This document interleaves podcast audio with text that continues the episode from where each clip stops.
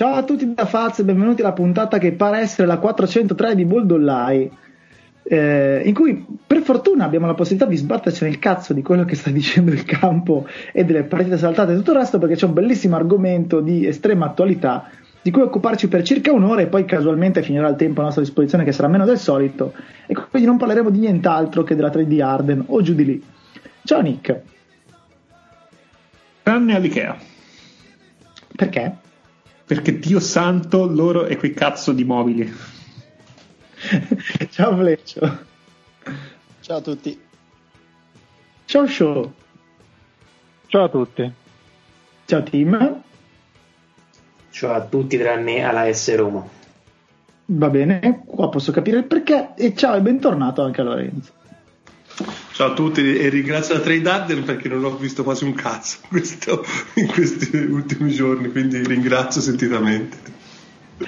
Molto bene. Allora, eh, ricapitolando, eh, a, a, parte, vabbè, piccola nota di, di costume e colore, Dario, ad esempio, Vismara suggeriva in chat che Arden potesse mettere, mettere tipo 4-5 magliette più la panciera per sembrare così gordo nel riscaldamento, perché poi in campo era un po' meno peggio. In effetti, poi la prima uscita in maglia Nets è sembrato un po' meno gordo, che non vuol dire che sia in forma e che non vuol dire che sarà mai. No, ma io scusatemi, io la tecnica di Arden la conosco, sinceramente. Sì, cioè, è quella che quando sei nel comodo di casa tua sei un pochino più rilassato. Quando vai sul mare, in spiaggia, che è un po' che ti interessa, tendi a tenere, tendi, quindi io da un certo punto di vista lo capisco, questo, anzi lo sento amico mio, lo sento compare.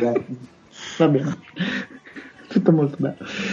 Quindi a parte questa cosa che sicuramente è fuori forma ma non è così gordo, eh, e a parte il, il, modo indegno in cui ha giocato le ultime tipo 4 partite in maglia Rockets prima di farla sbroccata e farsi cedere, ma credo che ormai ehm, la, la, la, questione scambio fosse già ben avviata, cioè mi rifiuto di pensare che siano state due partite giocate apposta di merda da Arden a far partire il meccanismo.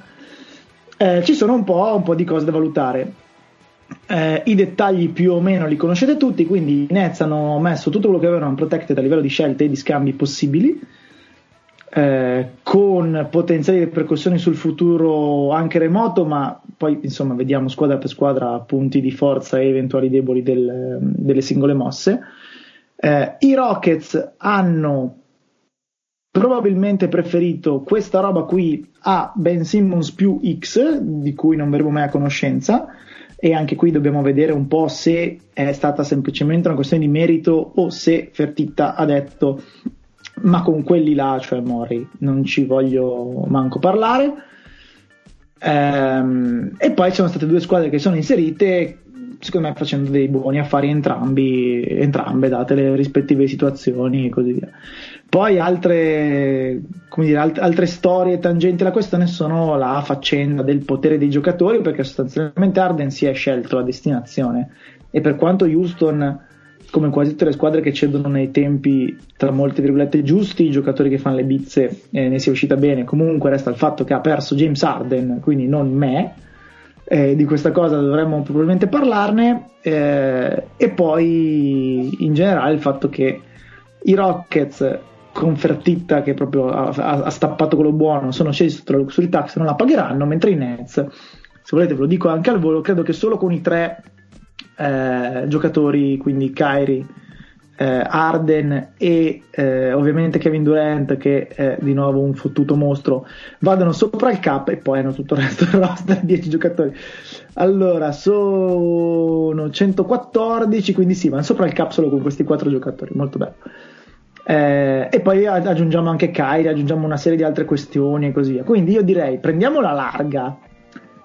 Fleccio dato che hanno chiesto anche di Drummond, dammi un po' il tuo punto di vista sulla questione dei Cavs che hanno raccattato Jarrett Allen dalla spazzatura, se lo sono portati a casa, cosa se ne fanno, come funziona, secondo te perché Houston non l'ha voluto, perché poi in sostanza Houston ha in mano tutto e poi ha deciso di dare in giro Allen di qua, la Vert di là, per farsi le sue cose. Quindi rispondi a quella cosa là su Drummond in pubblico e poi dimmi cosa ne pensi della, dei Cavs. Sì, allora, inizio dalla, dalla, fine, nel senso che perché eh, Houston Vai. non l'abbia voluto, sinceramente non lo so, perché eh, di fatto eh, che il pacchetto che i Nets davano via fosse eh, Levert, eh, che in questo Allen, caso è fisicamente un pacchetto, tra l'altro. Sì, esatto.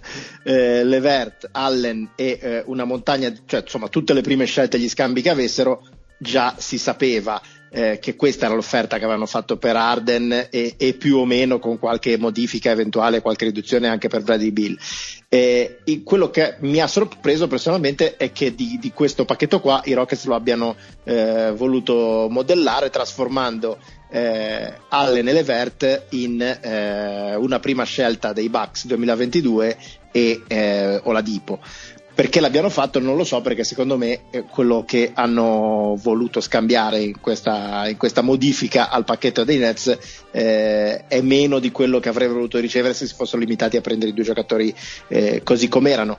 E in particolare Jared Allen, secondo me, è un tipo di giocatore che se tu, mh, mm, insomma, le squadre che tancano, mh, mm, tancano anche per mettersi in casa giocatori così, perché eh, non è facile trovarli, giocatori comunque giovani che hanno già dimostrato di, di, di, di saper, saper, giocare ad alto livello, eh, hanno già esperienza di playoff, eh, sono in linea con quelli che sono i trend eh, tecnici e tattici della Lega. Eh, insomma, fai fatica a trovarli giocatori così e men che meno a trovarli con una eh, prima scelta dei Bucks dell'anno prossimo.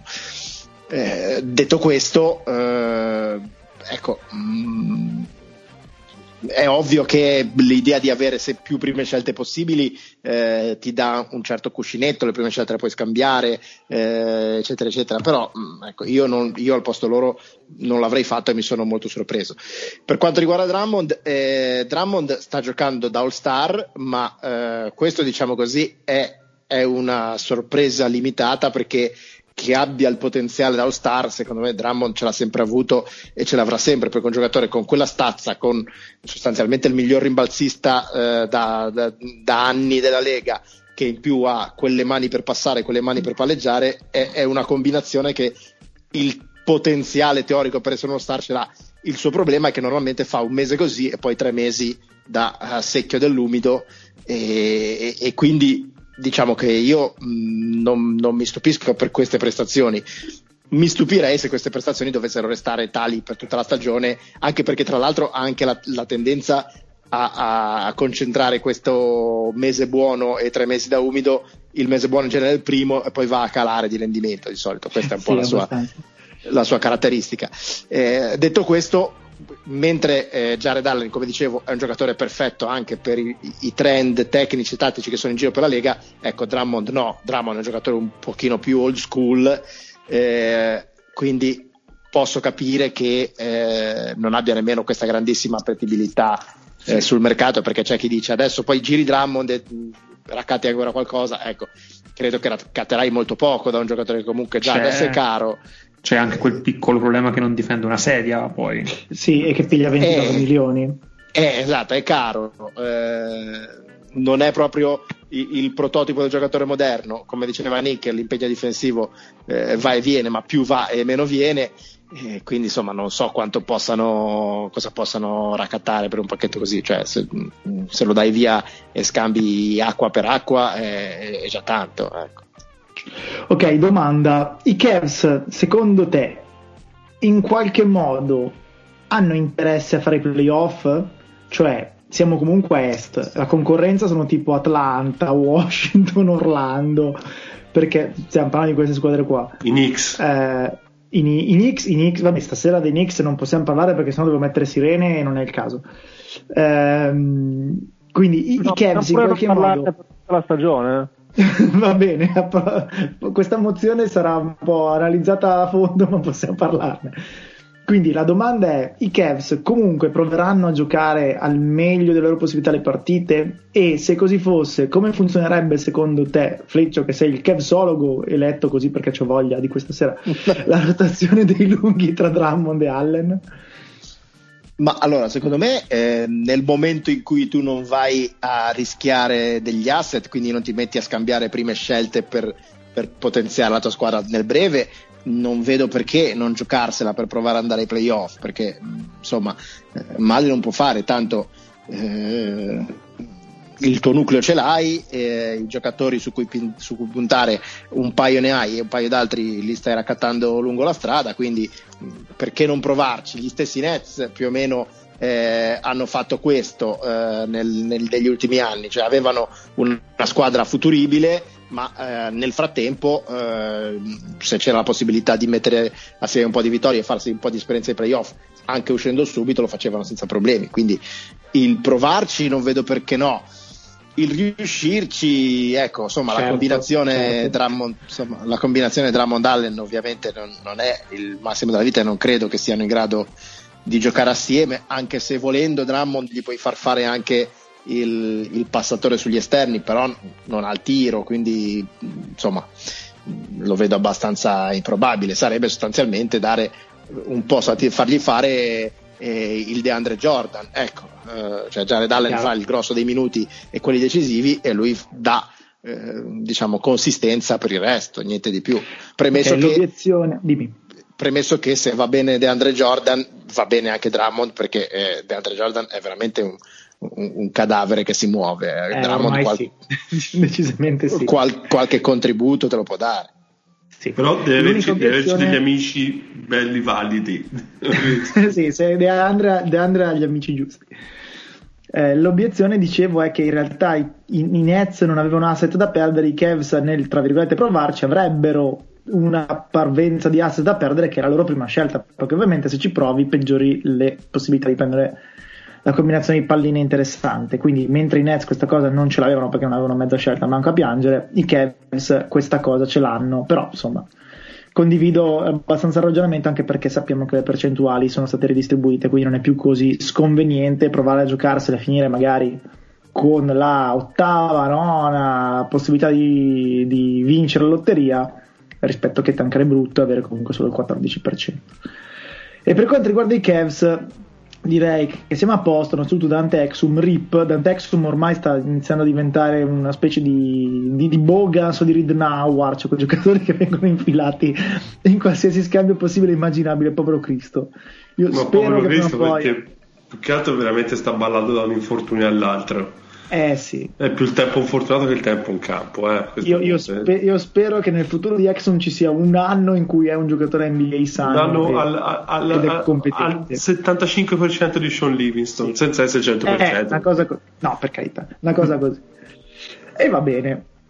Continuando a girarci intorno, ci sono gli Indiana Pacers che avevano una mezza grana con una Dipo, nel senso che ovviamente una Dipo è una scadenza di contratto e c'era una storia abbastanza tese, te, tese tra lui e la squadra perché eh, non gli avevano proposto il rinnovo di contratto che lui credeva di meritare. Oladipo, eh, che in questi inizi di stagione è sembrato abbastanza decente, non all'altezza di quello che ha fatto l'NBA ormai quasi tre anni fa.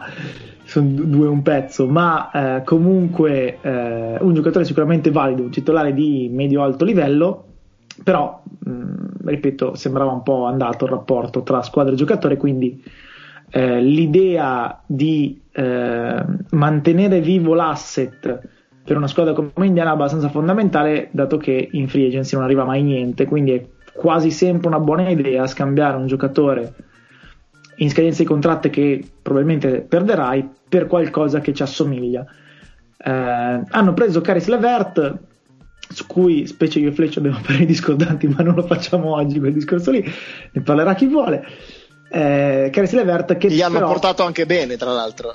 Esatto, Caris Levert che però si è scoperto avere una massa, eh, diciamo, tumorale a un rene, di solito eh, ne parlavamo anche fuori onda, quando la massa è molto piccola è estremamente probabile che si tratti di qualcosa di benigno, eh, i toni con cui se ne è parlato fanno propendere per questa ipotesi, poi ovviamente mani sui maroni e non si sa mai. In ogni caso hanno confermato lo scambio facendosi dare in più eh, i soldi e una seconda scelta praticamente dai Rockets per il disturbo di prendersi un giocatore infortunato, comunque dal loro punto di vista estremamente senso in ogni caso, eh, anche se l'Everto dovesse avere dei problemi nell'immediato, poi in teoria basta una biopsia e uno stop abbastanza breve lo terranno sicuramente monitorato. Eh, parliamo, parliamone come se fosse tutto ok, quindi vediamo come funzionerebbe l'Everti in quella squadra come funziona il rispetto all'Adipo e come secondo voi va valutato dal punto di vista di Indiana questa, questa cosa. Chiunque abbia voglia, alzate la mano, tanto non vi vedo e parlate. Non è piaciuto tantissimo come scambio, l'avevo già più o meno accennato quando, ne- ne- nelle varie chat private, ma perché forse la mia percezione è diversa, ma non, non mi sembrava così disperata la cosa di dover per forza cedere alla Dipo. Credo che la Dipo abbia un mercato particolare, perché sicuramente è un giocatore che potenzialmente potrebbe interessare a tanti, però potrebbe anche spaventare altrettanti. E è un giocatore che ha fatto... Diciamo che la controprova di questa cosa la avremo perché immagino che i Rockets potrebbero volerlo cedere, quindi lo vedremo. Ecco che mercato la dico. No, no, parlavo di mercato free agent. Ah, già sulla stagione, ok, ok, chiaro. Sì, sì, sì, sulla stagione free agent. Eh, è un giocatore che ha fatto bene, benino, insomma, in- dalle altre parti. Non ha, mai fatto malissimo la Dipo, tranne un anno con, con Westbrook in cui non, non sembrava granché, ma insomma, no- no, non era un, un giocatore da cestinare, sembrava non funzionare lì. Mentre Indiana funziona molto bene e si sta riciclando in un altro modo. Io credo che le differenze che c'erano eh, sarebbero un pochino eh, potute limare considerando, prendendo diciamo tutte le parti si sarebbero reso conti cos'è Oladipo quest'anno. Perché lo stanno più o meno scoprendo anche loro cioè l'anno scorso era rientrato praticamente a, a giochi fatti quindi non era nemmeno valutabile. Quest'anno invece stavamo cominciando a vedere dei Pacers che avevano un po', di, un po' più di gerarchie ben definite e si stavano definendo gerarchie via via. Come diceva Faz sembrava decente, sembrava, aveva dei lampi, però effettivamente la squadra non è che, era, che dipendeva così tanto da Oladipo, perché come abbiamo parlato di, di Indiana, hanno veramente tanti giocatori, mm, tanti giocatori competenti che sanno fare il loro mestiere, quindi io mi aspettavo che insomma eh, provassero a collimare le parti e uno scambio del genere secondo me lo fai alla deadline, non lo fai a inizio stagione, perché eh, in questa sorta di deadline anticipata in cui tutti hanno detto ma sì, la locura cominciava a fare scambi a a destra e a sinistra. Per il resto su Houston io sto capendo pochissimo cosa vogliono fare. Adesso, perché... adesso, adesso ci arriviamo. Ci arriviamo. Adesso, finiamo di girarci intorno e ci arriviamo. A me, a me comunque dava anche l'idea che la Dipo non fosse quella. ormai l'avesse un po' data su come sua esperienza a Indiana, quindi voglio, voglio vederlo adesso come in un ambiente nuovo se riesce un po' a rivitalizzarsi, detto che è stato fermo tanto, ha avuto un brutto infortunio, eh, però secondo me ha- lui più di altro aveva bisogno di, di- di cambiare un po' aria. D'altra parte, eh, se è vero che eh, Oladipo è un giocatore particolare, eh, che ha anche un carattere, mh, diciamo così, non facile, eh, e, e Oladipo al meglio è, è sicuramente un giocatore migliore di quello che, che Lever abbia fatto vedere finora. Migliore Oladipo è uno star fatto e finito, mentre Lever è un potenziale all-star. Però c'è anche da dire che eh, Oladipo appunto aveva tanti punti interrogativi, perché come diceva Nick è tutto da scoprire quello che sarebbe stato il suo mercato, mentre con Lever, al netto di questi problemi fisici che si spera siano passeggeri, comunque non solo hai un giocatore più giovane, ma hai un giocatore già sotto contratto a prezzi onesti per i prossimi tre anni, quindi ti dà quella sicurezza che invece imbarcarti in, un- in una stagione di trade o, o in una free agency di Oladipo non ti avrebbe dato. Sì, poi squadre come Indiana danno particolare eh, enfasi alla continuità del roster e hanno praticamente già la garanzia di, che saranno gli stessi per un paio d'anni, quindi questa cosa credo che per loro abbia, ripeto, un valore non, non- non indifferente, quindi c'è, c'è un senso ulteriore.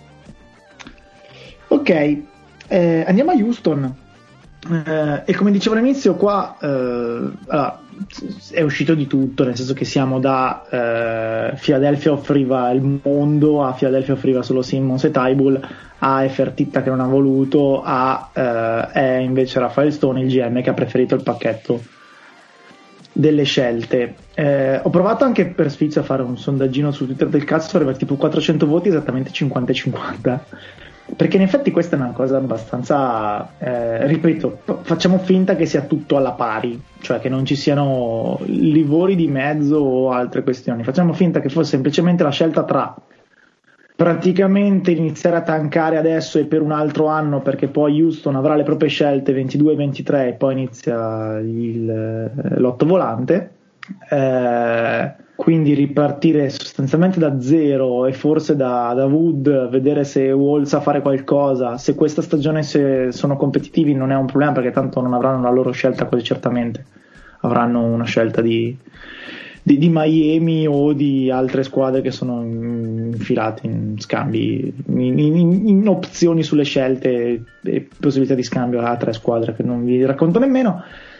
Eh, dicevo comunque l'opzione era o eh, imbarcarsi nella ricostruzione praticamente nell'unica finestra in cui questa cosa sarebbe stato possibile per i prossimi 5 anni, quindi tankare finché ci sono le proprie scelte e poi pigliare quello che arriva da Brooklyn nel resto del lustro, o prendersi Simmons che sicuramente è un giocatore estremamente valido, è già un difensore super e comunque un giocatore estremamente, ripeto, eh, valido, che però sappiamo benissimo avere delle lacune, non si sa come sarebbe stato integrabile con Wall e dato che poi se ti prendi Simmons lo fai per restare competitivo, non lo fai per ricostruire la squadra da zero perché con Simmons e Wall non riparti da zero, si sarebbero posti dei problemi difficili tra i due giocatori che sono dei passatori incredibili ma hanno anche evidentemente altre questioni che si portano dietro e di costruzione del roster e tutta una serie di altre faccende. Quindi eh, a ruota libera, ditemi un po' cosa ne pensate di Houston, che scelta avreste fatto, eh, che cosa vedete per il futuro dei Rockets e, eh, e, e se volete un piccolo bilancio della, dell'era Arden. Poi passiamo ad Arden e ai Nets. Allora, facciamo, partiamo dal bilancio dell'era Arden. Eh, probabilmente la miglior Houston dopo quella del titolo, come periodo di, di, Houston, perché tutte le bellissime Houston che ci sono state dopo erano tutte potenziali bellissime Houston. E anche se quella di Artest eh, è andata un po' più avanti rispetto a questa, di, direi che come continuità, come solidità, come possibilità ci sono state Houston decisamente peggiori. L'era Arden è partita, ricordiamolo, con Jeremy Lin e Chandler Parson, quindi era decisamente un'altra Houston con altre ambizioni, è diventata poi la, la Houston di Arden, poi sono arrivati anche i Chris Paul, i Westbrook, e poi è, è finita male. Eh, fa, fa, un po' strano pensare che eh, Arden chiede... e poi è finita male, bella questa. Fa un po' strano pensare che Arden chiede un'estate di scambiare Chris Paul e il futuro di Houston per prendere Westbrook, le cose vanno male e eh, l'anno dopo Arden chiedere di essere ceduto se ci si ripensa stringendo diciamo, il focus su questi due eventi fa, fa veramente strano però è, è, un po' più complicata di così ehm, cosa fa Houston? io sinceramente non ho capito perché è una squadra che eh, ricostruisce ma su cui non ha fondamentalmente in mano niente di quello che, che può, può, fare per ricostruire perché scelte proprio ne ha zero mi, mi confermate? O, o, tipo se ce le deve darle altrove? No, ve- no, no la, ve- la 22 e la 23 le ha pulite sue pulite per due stare. anni ce li ha. Yes. Yes. Ah, Ripeto, però, questa è l'unica finestra in cui poteva ricostruire. La 22 e la 23 sue ce le ha, poi, poi deve dare tutto a Oklahoma City. Però arrivano le cose da Brooklyn, ovviamente. Sì, poi arrivano le cose da Brooklyn, però vai a capire cosa, per quanto tempo, in, in che modo. Però no, potenzialmente, potenzialmente c'è roba buona, ma sono anche. Secondo me, quando hai delle scelte, così tante scelte, così tanto sparse per così tanto tempo cominci a pensare che molte di queste non le vedrai mai, ma semplicemente a un certo punto le impacchetterai per prendere qualcosa. Ci sta, eh, ci sta, co- ci sta. Cosa fanno quest'anno? Non l'ho capita tantissimo. Cioè, credo che secondo me Jarrett Allen non hanno voluto perché già così lo spacing è un problema e se ci metti Jarrett Allen diventa ancora più un problema. Ma la Houston di quest'anno senza Arden dubito ne vinca. Mettiamola, mettiamola così: uh, Allen a fine stagione è da pagare. Eh, evidentemente hanno valutato che Allen e Wood insieme eh, dando, boh, facciamo 30 milioni in tutto a entrambi. No. Ecco, una domanda che ti faccio, ma quindi Wood lo tengono? Beh, oddio, non è detto che lo tengano. Eh, secondo me non è, non è, un brutto giocatore per nessun contesto. Per Ce n'è per fare i numeroni da tanking eh, e poi, però, a questo punto, ovviamente lo metti in, in, mostra per una trade. Né per essere un giocatore competente, ovviamente non è la strada della squadra, neanche il secondo se devi giocartela. Non lo so, non, non, non lo so, eh, anche perché sai com'è, io seguo una squadra che si sta, sta morendo sui suoi asset, tipo Aaron Gordon, quindi non chiedermi cosa si fa in questi casi. Però eh, non, non, credo abbiano delle, delle, idee chiare in merito se, Eh, mi pare proprio il leitmotiv di Houston di non avere idee chiare in merito su un sacco di roba. Cioè. Me- metti- Mettiamola così, se quest'estate qualcuno si presenta con una prima scelta seria per Christian Wood, secondo me parte. Mm, Perché, perché Quindi, loro que- comunque- quest'anno mi- miri a vincerne 30. Diciamo così. Il prossimo anno Sì, perché tanto è irrilevante. Cioè, que- quante ne vincono quest'anno è veramente irrilevante da tutti i punti di vista. No, no, sì, dal punto di vista della scelta con loro dal punto di vista anche della crescita della squadra. Perché chi anche cazzo no, cresce fai nessun il pubblico che non c'è o puoi sviluppare Che non c'è, bravo. Fa divertire Fertitta, sì. Eh, il prossimo anno miri ad ammazzare Wall, credo, in, in modi più o meno leciti, perché se no te ne fa vincere Può qualcuna. darsi, sì. Che non deve succedere, l'anno dopo pure, e non ti azzardare nemmeno provare a scambiarlo Wall perché ti, ti costa quanto un pill.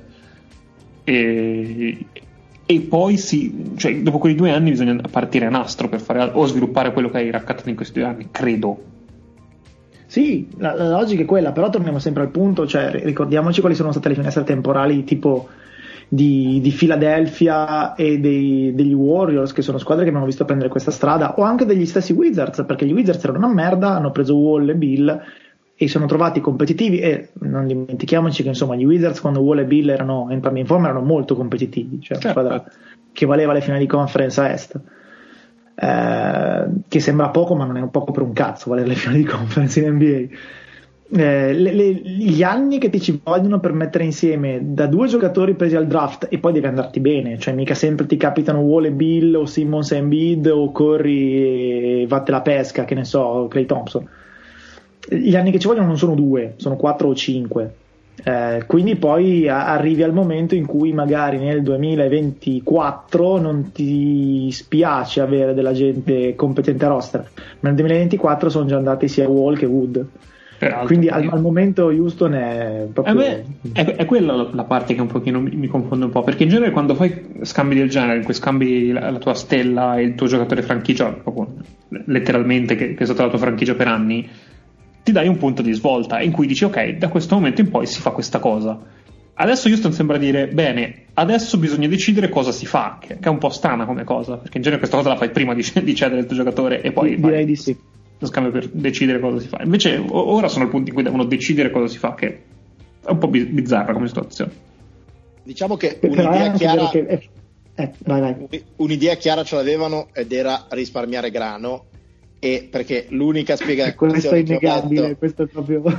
è perché l'unica spiegazione che ho letto per, perché questa trade che per- pur essendo una blockbuster era più o meno semplice perché il concetto era quel pacchetto di Brooklyn tutto a Houston e, tutto, e Arden eh, ai Nets è diventata così complicata perché questa strutturazione qui co- come l'hanno fatta era l'unica che permetteva ai Rockets di finire sotto la luxury tax anche se di poco e quindi di risparmiare il grano quindi a me sembra che l'obiettivo con cui è stato gestito il tutto fosse questo, scendere sotto la luxury e spendere di meno.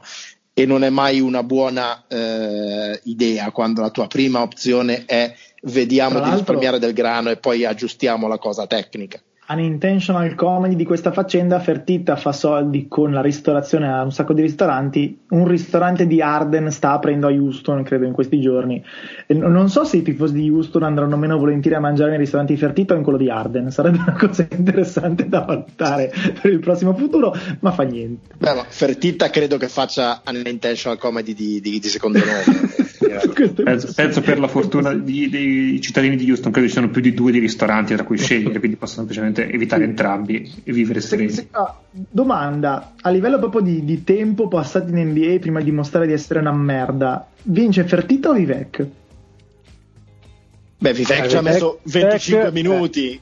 però ha anche meno roba da smontare Eh, però tutte quelle che poteva l'ha smontata. Eh. Più, Cioè, più che altro secondo me cioè, come quando eh, premi i giocatori che sono per tanti anni al vertice Vivek va, va premiato per la continuità Ma Vivek andrebbe premiato soltanto per quella war room che poi hanno fatto pubblica. quello sì, in effetti ci manca, ci manca uno Stauskas di Fertitta come hai voluto fare pubblico quell'evento lì secondo me è- è- rimane una Cioè, leggenda. ma soprattutto un uomo disfatto come Pete D'Alessandro che ne è uscito veramente che fa, pittare, fa la pizza ora Pittare Alessandro mi confermate questa no Pitt Alessandro fa l'assistente GMA Magic e forse sarebbe meglio facesse la pizza anche per se stesso Perché e capisci che non è, proprio, non è proprio edificante fare l'assistente GM in Magic. Ma perché i Magic sono il Genoa di preziosi dell'NBA? Fondamentalmente? tuoi. Ma secondo Vabbè, voi 100 giocatori dei. Magic più Magic. Andate, andate avanti, va bene così. Ma secondo voi quanto ci mettiamo a, a pensare che questa trade scoppi in faccia a Houston quando si renderanno conto che le scelte non sono delle scelte, almeno io credo non saranno delle scelte così appetibili e, Ma, e sai, le scelte appetibili sono le loro, però. eh, però Cioè, ne- nella, nella finestra temporale breve di, di Rockets, le, le scelte appetibili sono le loro, 22 e 23. Le scelte di Brooklyn eh, lo sanno già che fino al 25 non avranno scelte buone, perché tra Portland, Milwaukee e Brooklyn per i prossimi tre anni peschi dalla 20 in giù. L'idea è eh, mettere le basi per avere una squadra sostenibile economicamente, eh, occhiolino perché figurati quella poi paga anche nel 2028, eh, che quindi costa poco e promettente e che potrà diventare forte e in quell'ottica eh, speri che ti capitino in testa i, i Tatum e i Jalen Brown come è capitato l'altra volta che si è fatta una roba così. Eh, però a quel punto io mi sarei preso Simmons e avrei comunque tancato perché comunque avresti tancato per quelle, per quelle due stagioni con un Simmons e vedevi cosa veniva fuori mia, mia personale opinione. Cioè, non, non vedo perché abbiano dovuto No, ma o su questa cosa, ripeto, siamo 50-50, quindi non c'è il giusto o sbagliato, assolutamente. No, no, chiaro, cioè, o ha fatto un po' di storia anche il buon Arden che voleva tutti andare a Brooklyn, oppure non lo so, io avrei, avrei spinto di più per trade con, eh, con i Sixers per, avere un, un materiale su cui lavorare un po' di più. Ma io personalmente, anche se non avessero offerto niente di più che Simmons e Tybull, io mi sarei preso Simmons e Tybull in, in assoluta serenità. Detto questo, ehm, fa- diciamo, lavorando con quello che hanno, non hanno poco, perché comunque alla fine hanno otto prime scelte nei, nei prossimi 2-3 draft, tra 21, 22, 23, otto prime scelte non sono poche. Il problema è che sostanzialmente il tuo rebuilding, come diceva Fazio, lo devi concentrare in questo momento qua. Cioè, normalmente quando vai di rebuilding dici va bene, dai, mi do un obiettivo di ampio respiro, ragiono sul lungo termine, sui 4-5 anni e poi vediamo. Qui tu hai un, un potenziale buono per il rebuilding, ma lo devi concentrare tutto in eh, due stagioni e mezzo perché poi dal, 20 dal 24 in poi devi avere di nuovo una squadra più competitiva perché altrimenti il tanking non lo puoi più fare perché le tue scelte eh, le vai a dare ad altri. E tanti auguri, sicuramente non si è mai visto, cioè è un, è un rebuilding eh, al contrario rispetto ai process eh, ai Nets eccetera eccetera che lì erano. Partivi piano e poi andavi magari ad accelerare dopo due o tre anni, qui devi dare tutto in un periodo di tempo molto concentrato e non lo si è mai visto questo approccio eh, a memoria mia. No, direi, direi di no, ma anche perché è- nessuna squadra si è mai trovata da- dall'oggi al domani all'essere una semicontender, cioè dall'essere una semicontender a fare una roba così. Cioè, io non me la ricordo sinceramente una roba del genere. Eh, perché quando sono successe cose del genere, comunque si trattava di squadre che non si erano ipotecate del futuro per gli 800 anni successivi eh, in questo modo ci sono squadre che, che ne so, mi vengono in mente i Magic post Howard, i Cavs post LeBron che avevano, o Miami post LeBron che avevano speso delle prime scelte, ma non a questo punto. Quindi questa roba qua non ha, non ha onestamente precedenti e ve- vediamo. E poi fai anche fatica A a prevederle, B a trarne delle conclusioni perché un caso super estremo e già sappiamo che le ricostruzioni NBA di spesso vanno anche a culo perché tu puoi anche avere tutte le capacità del mondo, scegliere sempre il miglior giocatore disponibile al draft e così via, e poi trovarti in mano niente perché se il pallino non ti dà una mano, ti dà mano nell'anno sbagliato, ne esci senza, senza assolutamente niente. Ehm, ok, passiamo ad Arden. Quindi,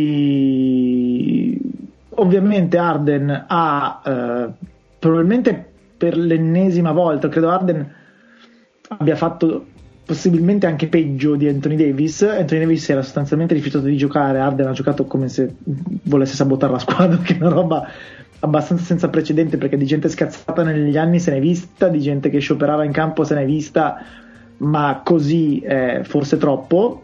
Eh, siamo alla solita questione, quindi siamo andati troppo oltre, sì, non so quale possa essere la soluzione per evitare queste cose.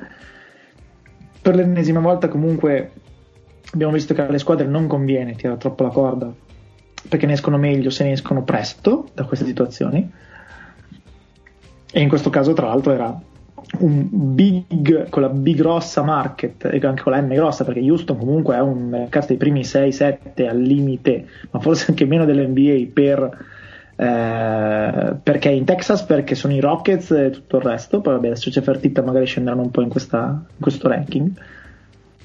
Eh, resta il fatto che Arden ha fatto le, le, peggiori porcherie possibili e quindi la, la domanda è qua ovviamente Tim tu sei chiamato in casa per forza non quanto fa schifo perché lo sappiamo tutti se secondo te c'è un modo per fermare questa cosa perché poi ricordiamoci che bisogna sempre muoversi all'interno delle regole NBA e, e trovare delle soluzioni. Cioè se è possibile evitare una cosa del genere in futuro? Eh sì. No se cioè, non cambia le regole no eh, però bisognerebbe fare un abbastanza serio con l'associazione dei giocatori, cioè, eh, io ne ho, ne ho, parlato con un sacco di persone, più o meno mh, questa urgenza sembra non esserci, nel senso che sono all'incirca 5-7 giocatori che possono fare tutto quello che vogliono, simile Arden, poi lui sì. magari è un pianeta a parte, ma comunque il numero è quello, e gli altri che fondamentalmente vengono usati come pacchi postali. Ehm, secondo me dovrebbero vedere le regole sul tampering e eh, dovrebbero soprattutto vietare eh, che i giocatori possano rilasciare interviste o comunque influenzare attraverso i media in modo abbastanza palese il loro valore di mercato. Però dovresti anche collaborare con i vari insider, dovresti rivedere il modello di eh, proprio mh, mm, propaganda barra informazione che c'è in questo momento in NBA. Io credo che eh, voci piuttosto che anche altri insider che comunque mh, fanno un discorso da avere. Io faccio un favore a te, faccio uscire la notizia, tu poi quando servirà mi dirai a, dirai a me la notizia o di quando trattano siamo pronti eh, in generale noi per rivedere un modello un po' più stabile NBA.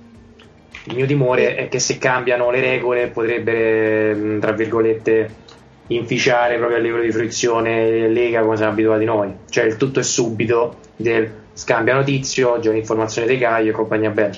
Però, Personalmente per... credo che questa sarà... Dimmi. No, no, scusa, mm, d'accordissimo col discorso, tutto sommato sono abbastanza d'accordo. Però l'unico punto che ti faccio è che alla fine Arden non ha abbassato il suo valore di mercato, cioè perché Arden è stato pagato tutto, cioè tutto quello che, aveva, che avevano i Nets è stato ceduto. Stessa cosa Anthony Davis, cioè per quanto comunque ovviamente si mettono in una posizione in cui la franchigia o li scambia o li scambia, però Anthony Davis è stato pagato tutto quello che avevano i Lakers. Vabbè, i Rockets hanno messo del loro. Io credo abbiamo fatto la puntata a giugno, luglio, quando vi dicevo ragazzi, guarda, bisogna scambiarlo subito e appunto dicevamo eh, vabbè aspettiamo vediamo. Cioè, secondo me non era possibile che restasse in, a Houston a quelle condizioni. Houston doveva darlo via molto prima e poteva avere un mercato un po' più secondo me meno asfittico di quanto in realtà poi non è stato perché alla fine sono state due squadre che si sono interessate in linea di massimo e è vero quello che fai accenni tu più o meno il valore di mercato è quello però comunque ci sono arrivati con una tempistica e una strettoia che secondo me ha comunque messo in difficoltà la stessa Houston. Eh, sì, vabbè, almeno la mia idea è quella di rivedere qualcosa, però il rivedere qualcosa non è solo riferito ai giocatori, ma è proprio il nostro modello di fruizione NBA del tutto pronto e subito e del tweet piuttosto che del, della breaking news. Però insomma, poi vediamo. Comunque, detto questo, io eh, se restai con Arden sarei attento nel senso che l'overreaction se ne fa 40 in regular season o se poi esce nei playoff e accanna la partita è sempre abbastanza difficile. Non, vediamo, ecco, pure i Nets fondamentalmente eh, l'hanno smontata la squadra. Cioè c'è Green che fondamentalmente è il giocatore più importante di quella squadra lì a parte Big 3. Eh, adesso ci arriviamo ai Nets. Eh, guarda, smontato la squadra non lo so, perché alla fine obiettivamente di giocatori hanno ceduto. Ah, facciamo che a livello di ruolo in campo Levert e Arden fanno la stessa cosa. Ovviamente stiamo mettendo tutte le virgolette e gli asterischi che volete, eh, però a livello di posto nel roster e tutto il resto, Levert e Arden fanno la stessa cosa. Hanno ceduto Allen, che è sicuramente un pezzo molto, molto valido. Eh, era il loro 5 titolare, ma comunque hanno un 5 grosso da mettere in campo contro Embiid. Allen contro Embiid ha sempre preso un sacco di botte. Dagli scarti c'è tipo Deadmon, eh, un altro 5 cui dare un quarto d'ora lo si può trovare. Quindi io non credo che obiettivamente i Nets abbiano sacrificato granché della loro squadra attuale per prendere Arden. Eh, perché ripeto, solo Allen, perché il resto è uno scambio di ruolo alla pari, perché eh, quello che faceva Levert farà Arden. Eh, ovviamente sono vincolati tantissimo nel loro futuro breve perché non hanno più niente da scambiare, sono praticamente obbligati a dare un sacco di soldi a Dinwiddie l'anno prossimo per tenerselo, perché altrimenti lo perdono a niente e ripeto senza possibilità di far nulla. Però non, non, non, mi sembra che abbiano così tanto smontato la squadra e comunque avevano una profondità tale che se lo potevano abbastanza permettere. Eh, sul discorso di Arden in generale, ovviamente, poi vabbè, ci mancherebbe, insomma, tripla doppia da 30 punti all'esordio, super, vediamo anche contro chi hanno giocato, alzo la mano, e una serie di altre cose, non è certo la prima settimana di Arden in maglia a farci fare delle valutazioni di questo tipo. Invece allora chiedo a te come vedi la eh, coesistenza di Arden e Durant con quella squadra lì, di Arden e Kyrie e Durant con quella squadra lì e poi parliamo un po' di Kyrie a parte e di mm. Nets a parte. Allora, eh, Arden Durant secondo me non è una, una, convivenza così complicata, anzi secondo me è un fit ottimo a, dir, a dirvi la verità. Eh, sicuramente perché eh, vabbè, Durant è il, il giocatore, è lo scorer off ball penso più forte di sempre, penso eh, difficilmente vengono in mente altri nomi. Eh, da questo punto di vista giocare con Arden è sicuramente una, un plus non indifferente perché anche qui stiamo parlando dell'eccellenza nel fatto della, della creazione del, del, vantaggio, della separazione, tutto, e capisci che comunque eh, hai due closer niente male che poi potrebbero essere anche tre, ecco, perché poi sarebbe da inserire anche il discorso di Cari, come dicevi te. E da questo punto di vista, eh, allora, è un pochino più complicato il discorso con Arden, sicuramente. Una cosa che però ho visto nelle prime partite dei Nets, soprattutto quelle dove hanno girato bene, questa è una squadra nuova, con due giocatori che eh, l'anno scorso sono state box, quindi ci sta anche che ci sia un periodo di rodaggio, ecco, chiamiamolo così quello che avevo visto però nelle prime partite dei Nets è vedere proprio Kyrie che può essere eh, uno, uno, dei più forti eh, eh, una delle più forti guide delle second unit NBA ma non solo, ma anche e poi comunque far parte anche, o giustamente anche del, del, del, quintetto con cui si finisce le partite. Ora, così sembra che lo stia un pochino buttando sul fatto che è un panchinaro. La, la mia, il mio pensiero è il fatto che eh, lui è ottimo accanto a un leader offensivo, nel senso uno che si possa prendere delle responsabilità, uno dove lui non deve fare per forza il leader, perché lui si sente un leader ma non lo è, è uno dei leader sia dal punto di vista caratteriale che dal punto di vista eh, diciamo del, della forza offensiva, secondo me è un leader abbastanza poco coraggioso ecco, per essere un, eh, una, una pietra angolare da questo punto di vista. Quindi non lo so, sul discorso Arden Kyrie, per me Kyrie è nelle migliori condizioni per far bene in questo, in questo contesto qui. Però il fit non è facile, il carattere di Kyrie non è facile e quello secondo me sarà, scusate, sarà veramente il, il, il, grosso punto di domanda per quanto riguarda la gestione Nash, D'Antoni e, e, tutto il resto e anche secondo me anche a livello di licenza che però secondo me come dice giustamente anche come ha detto giustamente anche Dario, eh, in settimana è proprio l'idea di dire dei Nets di dire a Cari guarda in questo momento qui possiamo fare anche senza di te che poi è un discorso che rimane un pochino lì perché giustamente c'è un contratto c'è tutto il resto e non è assolutamente facile Eh, una cosa è sicura, Joe Harris rischia di, di tirare le triple più, meno contestate della storia. Rischia. Eh sì, eh sì, tra lui e Shamet mi sa che si divertono. Se, se arriva la palla, perché poi deve se arriva la palla. Diciamo che con Arden la palla di solito ti arriva se sei un tiratore capace. Ah sì, una eh, cosa, ovviamente lo scambio non è stato fatto per quello, però nel caso in cui Kai decide che la, la sua carriera da giocatore di basket è, è una cosa secondaria, mh, mm, i Nets restano comunque una squadra da titolo, cosa che prima dello scambio non erano. Ma poi ricordiamo sempre, ricordiamo sempre che quando si può parlare di profondità, eh, sicur- sicuramente questo, questo roster ha dei buchi perché il buco del lungo secondo me è quello più, eh, più difficile da ricoprire, quello, quello, lasciato libero da, da Jared perché come dice, avete detto voi finora, Jared Allen era quello che alla fine faceva tornare i conti per quanto riguarda la difesa, perché DeAndre Jordan è abbastanza inguardabile ultimamente. E, però eh, noi abbiamo visto che la profondità funziona sicuramente in regular season un po' meno quando poi deve andare ai playoff. I Lakers ne sono la più cara dimostrazione secondo me. Anche sì, è anche vero che i Lakers hanno tipo il primo e il secondo o giù di lì giocatori NBA, quindi è un po' più facile. Eh vabbè, ma qui stiamo parlando di Durant, cioè sono sembra Durant Harden che se non sono uno e due sono in, in attacco, in attacco, in eh, attacco esatto. Durant e Harden valgono James e Davis, sì. Sì, ci sta.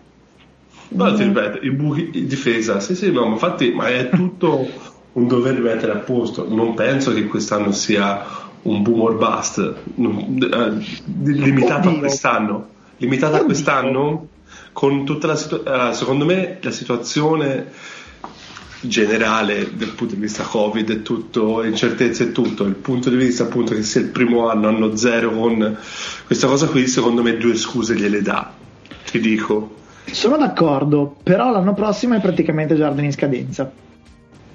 Mm. E, no, 32, quello... e 32 no, No, e, infatti... e, non è Lebron, ecco. Insomma. No, ma non ti dico che infatti quello che ti voglio dire io è non è un world buster limitato a quest'anno. Cioè, della serie non è che se quest'anno fanno il buco è già tutto finito. Cioè, sicuramente forse solo un solo anno, come dici te, però mi sembra una cosa che posso durare. Poi io, ragazzi, eh, l'età passa anche per Durant e, e Arden, perché a questo punto non mi ricordo, però sono hanno già sicuramente scavallato sui 33 se non mi sbaglio anche loro quindi ora per carità. Chiaro. Io Show, cosa, cosa dici se... come li vedi? Vabbè ah. anche tu Fleccio vai.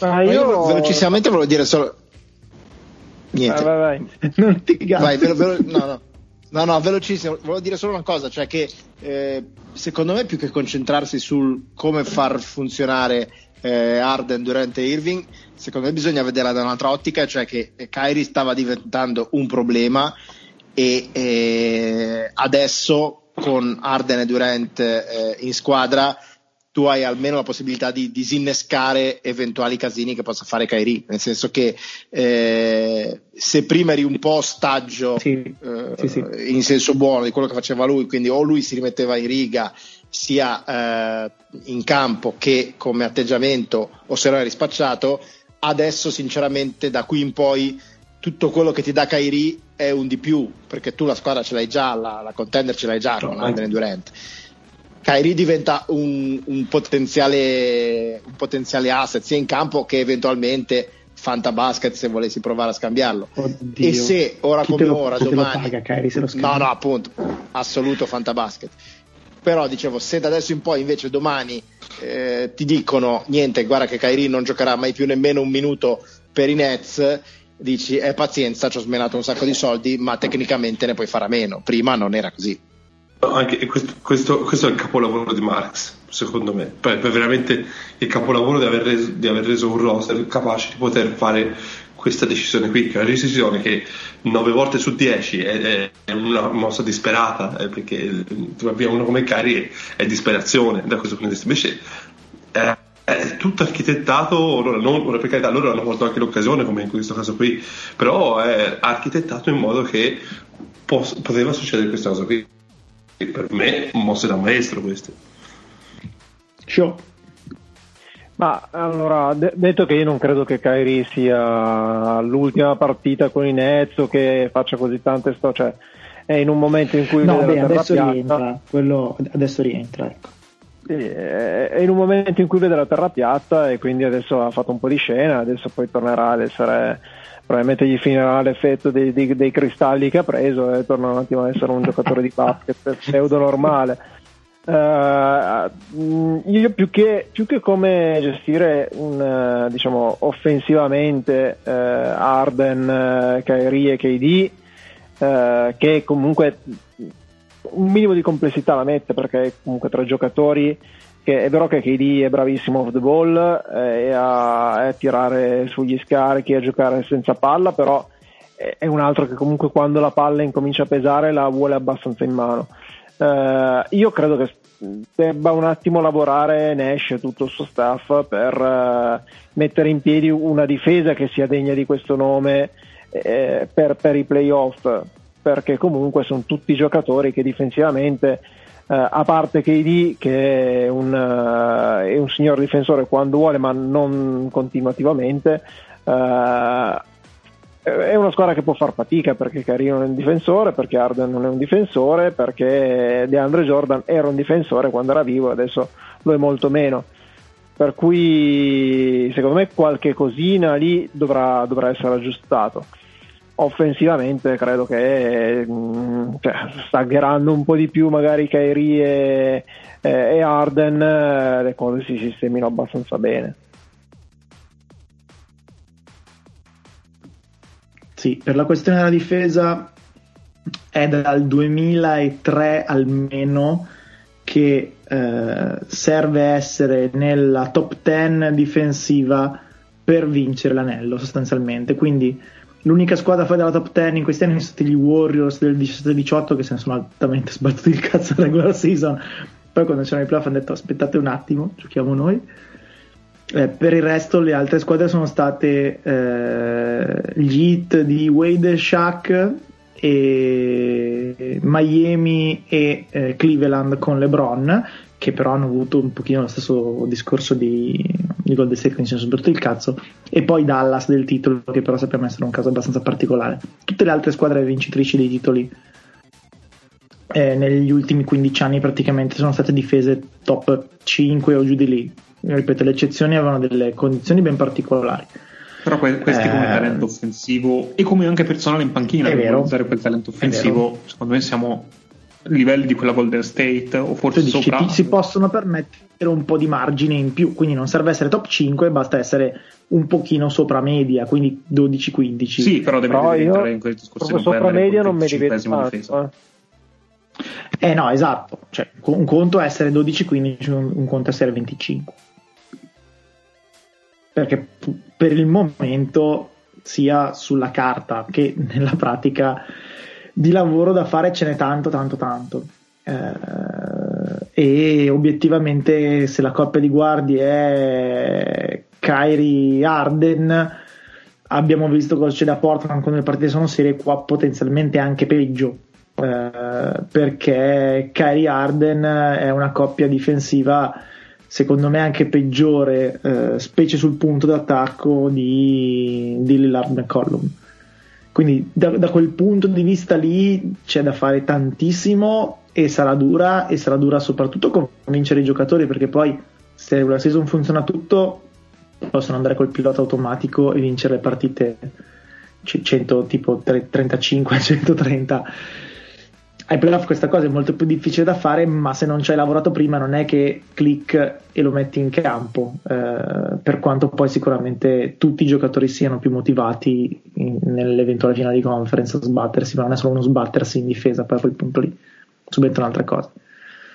Eh, secondo voi, ah, facciamo così, c'è qualcuno che crede che alla fine per l'oroscopo dei Nets questa cosa non sia così rilevante, cioè che non hanno guadagnato poi così tanto dal punto di vista delle possibilità di vincere un titolo facendo questo scambio?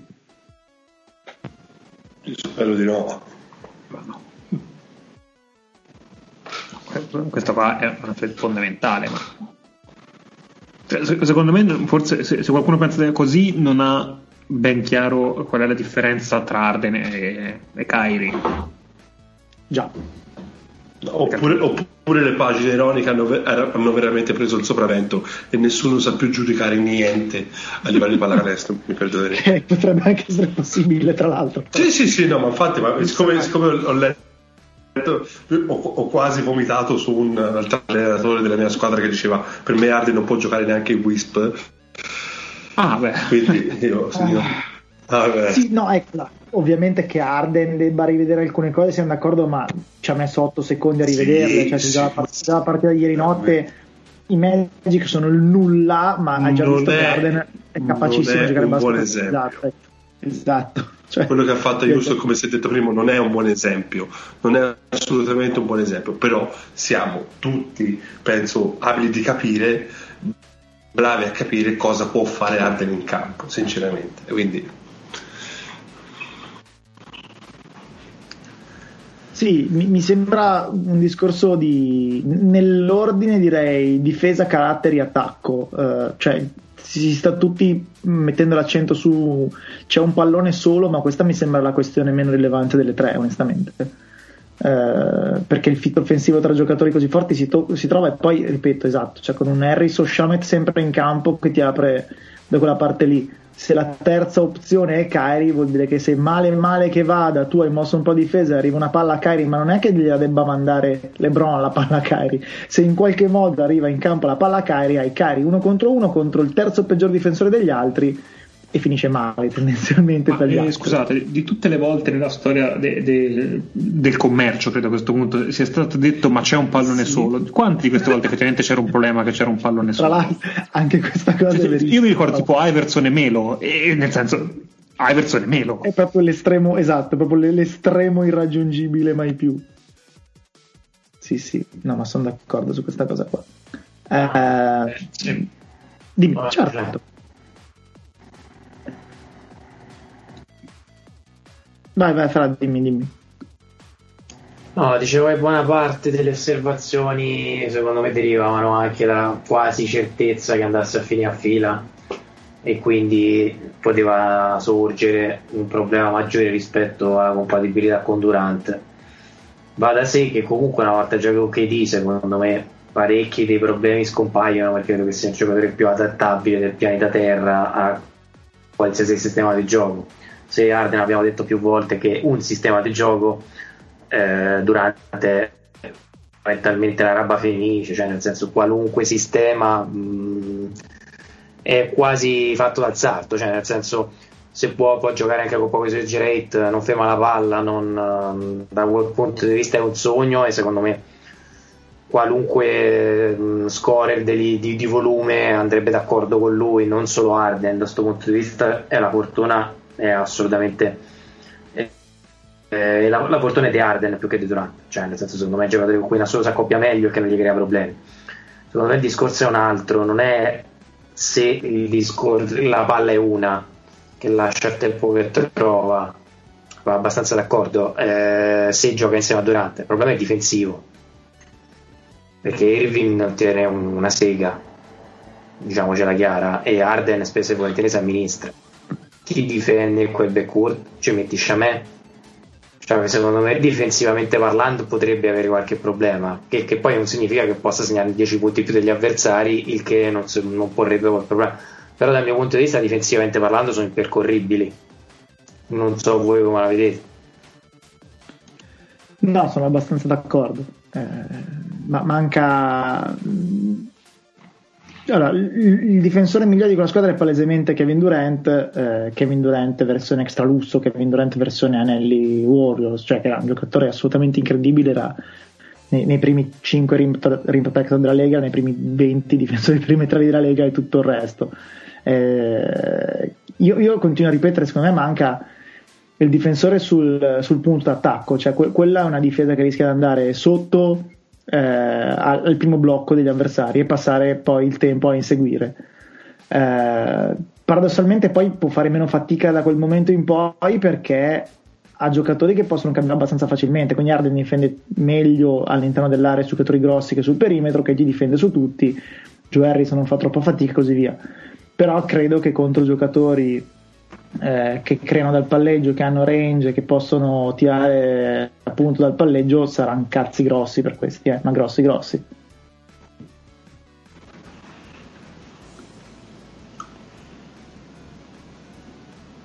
Ok, credo che abbiamo finito l'argomento. C'è qualche altra sfumatura che ci siamo persi che volete dire in generale su queste quattro squadre, su Arden, su altri, su non lo so, su quello che vi pare? Su, su, su Kyrie, sono, su... curioso, vai, vai. sono curioso di sapere se Arden nelle ultime settimane a Houston faceva il riscaldamento con 10 magliette addosso. Eh, sì.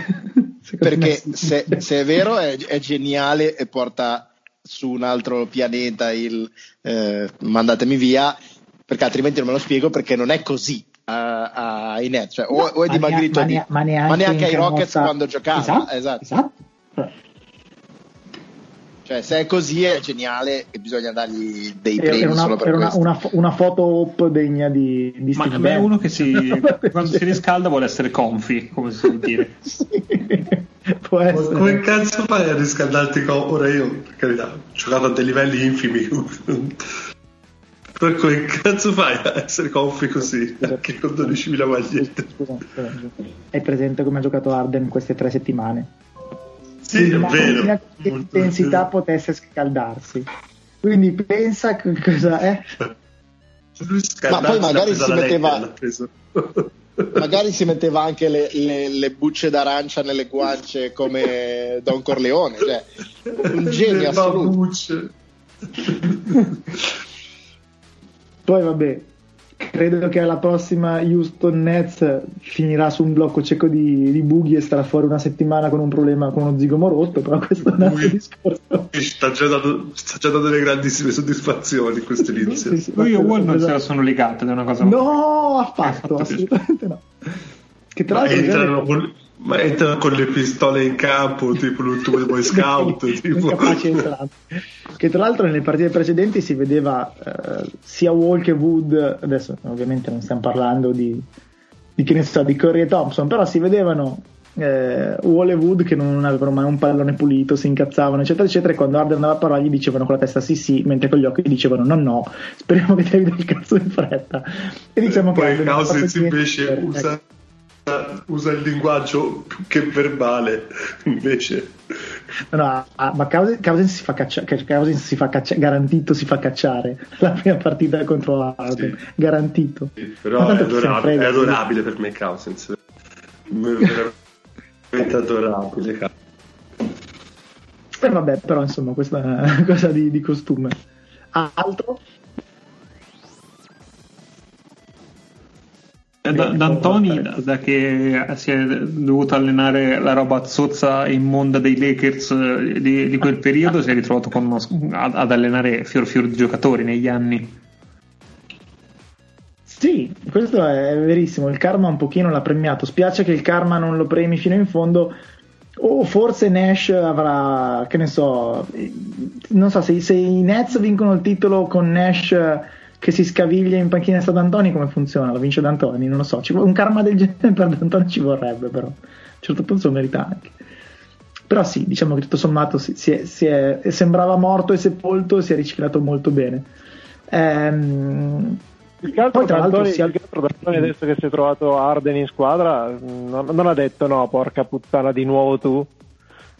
Ma sai, tutto sommato il fatto che sia che la squadra in cui c'è Morey, la squadra in cui c'è D'Antoni, entrambi scappati da Houston perché sapevano cosa stava per succedere, abbiano voluto Arden, qualcosa lo dice, cioè nel senso, ok, Arden potrebbe creare dei problemi da certi punti di vista, però è porca puttana è James Arden, uh, quindi te lo prendi Ciccione. 20 volte su 10, eh che cazzo. Eh. Io non voglio rubare il personaggio attivo, però eh, è un ciccione, non fa niente. Scusati, sì, beh, c'è un'interpretazione eh, blasfema, però. Ah, no, il, bro, il, bro è pessimo. il bro è veramente pessimo, cioè non, non funziona il bro, mi spiace. È, è Più che Evil Bro sembra il bro di Civitanova Marche. Sai di chi sembrava? Di Pisa.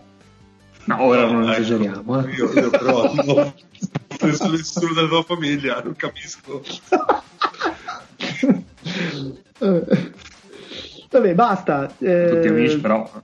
Cioè, esatto, Nick, cioè, spiegati un attimo perché qui se no... I, i, I Nets sono i favoriti per arrivare alle finali ad est?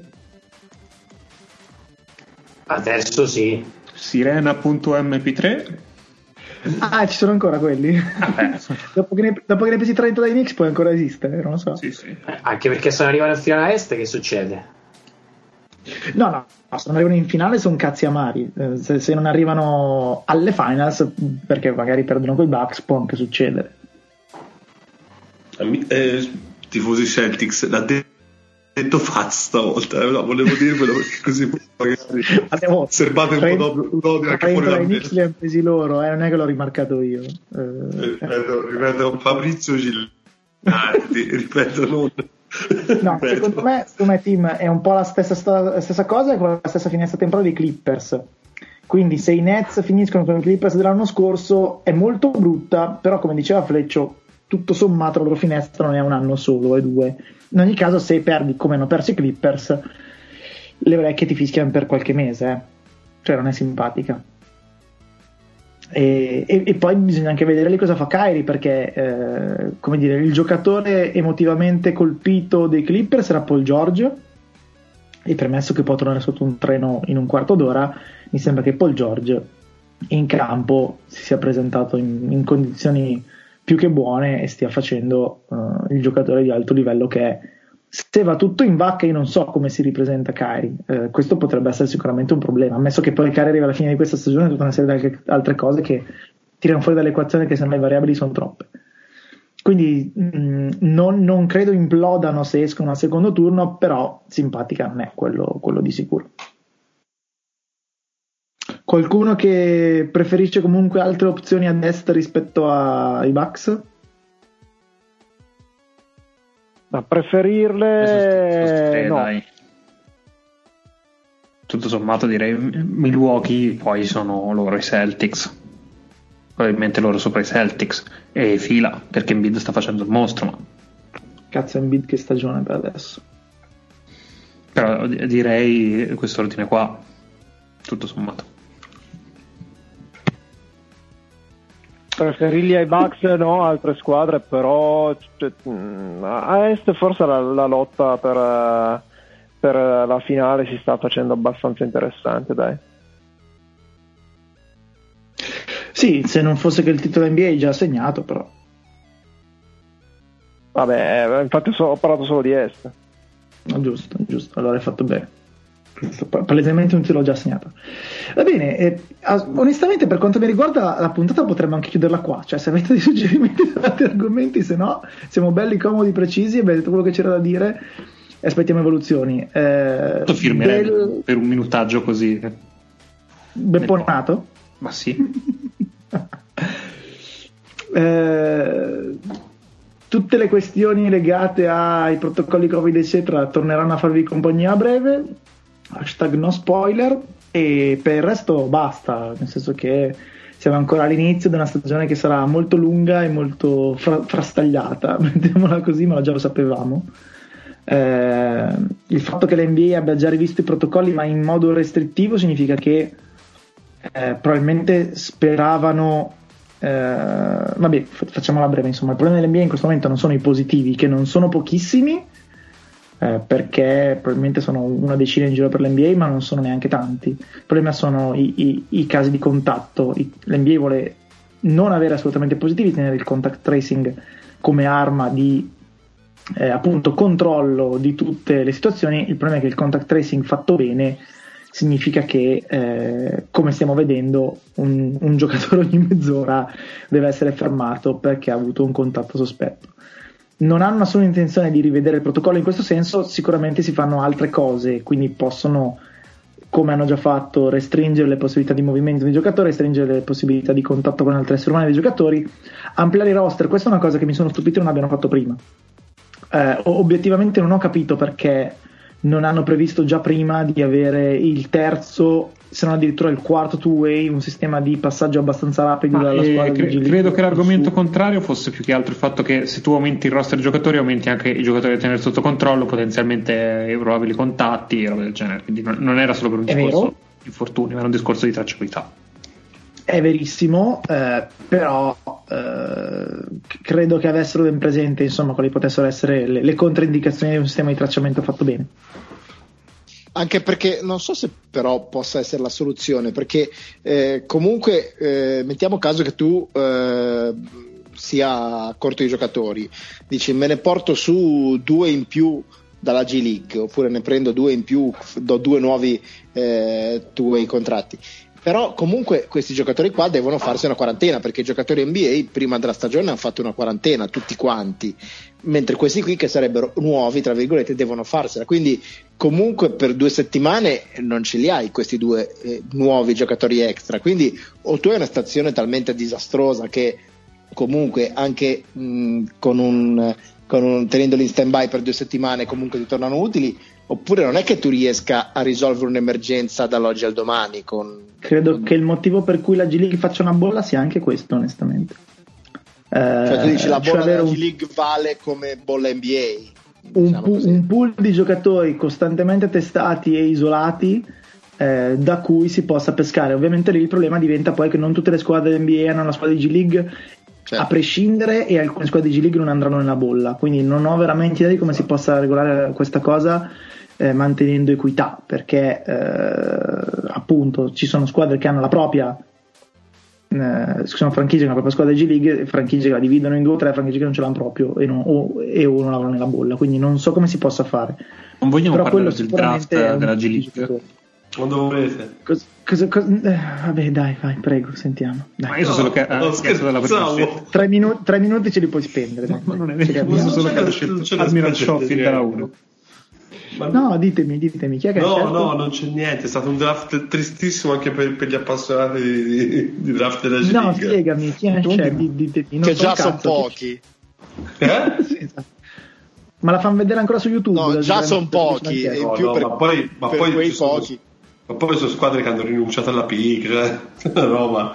Cioè, penso che non siano state fatte. sol- Solitamente quest'anno dovevamo fare tre, eh, tre giri e penso per, nel terzo giro è stato scelto solo un giocatore su 19 scelte. Sì, Ma come? 15 via, perché Ma perché? sì, sì. Cioè, per- perché? Perché così? E funziona. Cioè, ma che vi devo Ma non ha rispondere? Cioè, han- han- ma nel senso che han- hanno preferito prendere giocatori non nel pool del draft poi che prendere le merde che c'erano al draft?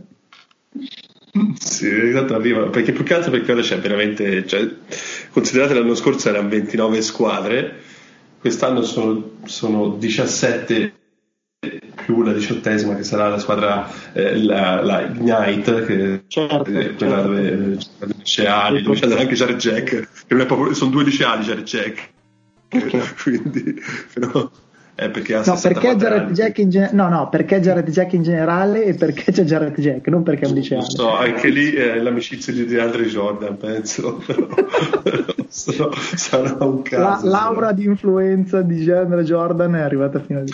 No, è che fondamentalmente i giocatori. Ma perché rinunciare? Cioè, perché rinunciare? Non vai avanti. cioè, cioè, a quel punto se non volevi No, no, ma sono cazzi chiedere tuoi. di, chi dicevi facciamo una modifica e rinunciamo facciamo un giro in meno perché farlo e rinunciare tutti tranne uno a scegliere Ma poi, ma poi nel Proprio- senso, cioè, ah, quindi, ah, spiegami, il problema era che le squadre avevano davanti i Jarrett Jack e Josh Smith e hanno detto non li voglio prendere, quindi rifiuto la scelta e poi dopodomani prendo, che cazzo ne so, Mike James dall'Europa perché è meno peggio di sti stronzi. una Sì, mi fingo morto e non prendo Michael Beasley. Ecco, l'idea è questa fondamentalmente. Un nome a caso, eh? Eh, c'era anche lui. Appunto, dico, un nome a caso. Eh, Vabbè, perché noi giustamente sappiamo tutto quello che concerne il comportamento di Michael Beasley, con tutto, con, Vabbè. con tutto il bene si può volere a Tatone che ci crede ancora fermamente. E Ciombe, ma Ciombe perché poverino è un... cioè, Beasley ha anche bravo. 42 anni, cioè. No, guarda, credo che ne abbia tipo 35 al massimo. Cioè, comunque non è giovane, che dici, vabbè, è una Che cazzo scommessa. fai con la gente che ha più di 35 anni? Che problemi hai? Cioè, qua siamo tutti over 35 qua, a parte te. Ah, vabbè, ma io non ho nulla No, io no, io no. No, certo. Ha fatto il giro. Vabbè, Ah, ma è, è difficile che adesso una squadra dice, ma sai che scommessa Beasley che se funziona diventa gio- no cioè nel senso Sc- scommessa Beasley è tipo una breaking news, cioè un titolo così Ah, se- di un'ansa. Beasley se funziona poi si ritira perché ha finito la carriera Co- cosa Poi vuoi fare? scommessa Beasley è persa, cioè, Sì, a parte quello più volte soltanto dirlo. Ciao, allora io Ah, vi- punto sul 91, ma il numero arriva fino al 90. 91 ho detto. E questa è la scommessa Beasley. Allora, vi, vi faccio, vi faccio una doma- vi faccio una domanda. Ditemi, dato che abbiamo detto con la squadra due, due o più volte, nelle ultime sette partite, qual è stato il minor numero di punti subiti dai Sacramento Kings? Almeno come ordine di grandezza. 120, dai, lo butto. Eh, minimo 120 120, No, 110 dai no, 118. Al- altre idee? Manca Fleccio. 135, eh. Ma la minchia, minimo 135, che cazzo è? non esageriamo adesso. Vai, Vabbè, vai, non, non me la sento. Non leggo me la a sento. a vai. ritroso. A ritroso. 138, 132, Buono. 122, 125, 144, 124. 122. Yes, ma veramente sì, senza supplementari. E che ci devi fare? Beh, Ma ah, Vabbè, però hanno giocato bene, come si dice in questi casi. Ne hanno vinte due di queste sette, sì. Ma, ma corrono tantissimo dai avranno tipo il, il primo pace della Lega conquistato Ho capito, Posso- se se no vuoi, con se l'autobus corrono. posso controllare, però gli altri, gli altri dire, tirano 120 volte a partita loro sono una buona difesa e concedono solo 122 punti Capito, ma per, per corre- per correre così tanto devi aver aderito al, bo- al bonus monopattino, perché sennò qui cioè, non è possibile una roba del genere. Allora, se proprio ci tieni a saperlo, il pace dei Kings è il quattordicesimo, quindi esattamente a metà dell'NBA. Però hanno l'offensive, il defensive rating è il peggiore di sempre, se non mi sbaglio, cioè peggiore anche di quello dei Qualcosa, Cavaliers. qualcosa, qualcosa del genere, sì. No, no, Beh, non, leggevo, non leggevo la statistica contando con le dita, contando con le dita se, se pigli 122 nella serata buona, più o meno, sai com'è. e nemmeno corri così tanto E nemmeno così tanto. Con questa carezza di Kings facciamo che ce ne possiamo anche andare di Ma d'altro- d'altronde prendi- ti prendi Assa Whiteside e ti prendi anche le conseguenze, Adesso giustamente. puoi giocare, adesso guarda, vabbè. surprising bad performance No, allora, scusatemi, allora, eh, newsletter di eh, Ben Folk dove ti dice le medie statistiche, quindi se c'è stato l'upset eh, sui, sui risultati NBA e poi ti dice quali sono le sorprese. Ben Folk, esatto, Ben Folk dice: Io ho ha un algoritmo che calcola un intervallo di confidenza entro cui dovrebbe stare la prestazione individuale di ogni giocatore e ti scrive in automatico quale giocatore a sorpresa è andato bene e quale giocatore a sorpresa è andato male. Allora, allora sono quattro partite che eh, scrive surprisingly bad performances a Whiteside ma chi, cazzo è sorpreso del fatto che gioca come la merda? deve, deve ancora ritararsi a una cer- perché Whiteside eh, a livello numerico fa capito ma quando quattro- minuti ti fa anche tipo 15 più 15 ma però dopo ma dopo quattro partite brucia l'algoritmo perché eh, vabbè, talmente. esagerato Diciamo che Ora- l- il- l'algoritmo dovrebbe essere sostituito dal famoso striscione avevamo, as- avevamo basse aspettative ma e poi ma esatto un- ma basta un- non dire altro grazie. una divinità Io- zoomorfa. voglio io tutte fare. le volte che lo vedo anche lo striscione della Lazio o no, no uguale va bene così grazie. Va bene con questo quarto d'ora di off topic chiudiamo veramente la puntata che forse è il caso. Ciao Lore. Ciao a tutti. Ciao Nick. Ciao a tutti. ciao Fleccio tutti ciao Show Ciao a tutti. ciao anche a Tim Ciao a tutti tranne ai Banez. ciao poverino ciao anche da Faz e ci sentiamo fra sette giorni I'm a grinner, I'm a lover, and I'm a sinner. I play my music in the sun. joker. I'm a smoker. I'm a midnight joker. I get my loving on the run.